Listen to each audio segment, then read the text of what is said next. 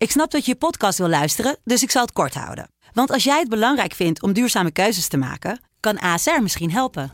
Nou hoor ik je denken, hoe dan? Nou, bijvoorbeeld bij het duurzaam herstellen van schade. Of de premies die we beleggen volgens ons duurzaam beleggingsbeleid. Dat bepaalt waar we wel en juist niet in investeren. Wil je meer weten over welke duurzame keuzes ASR maakt? Ga dan naar asr.nl slash duurzame keuzes. ASR doet het. Zo, dan kan je nu lekker naar je podcast luisteren.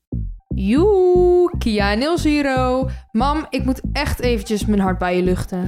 Dat kan natuurlijk altijd, lieverd. Mijn hart staat altijd open voor jou. Dat is geheel wederzijds. Alles open bespreken is een must bij ons. Inderdaad, met deze moeder- en dochter-podcast zetten wij ook ons hart open voor jou.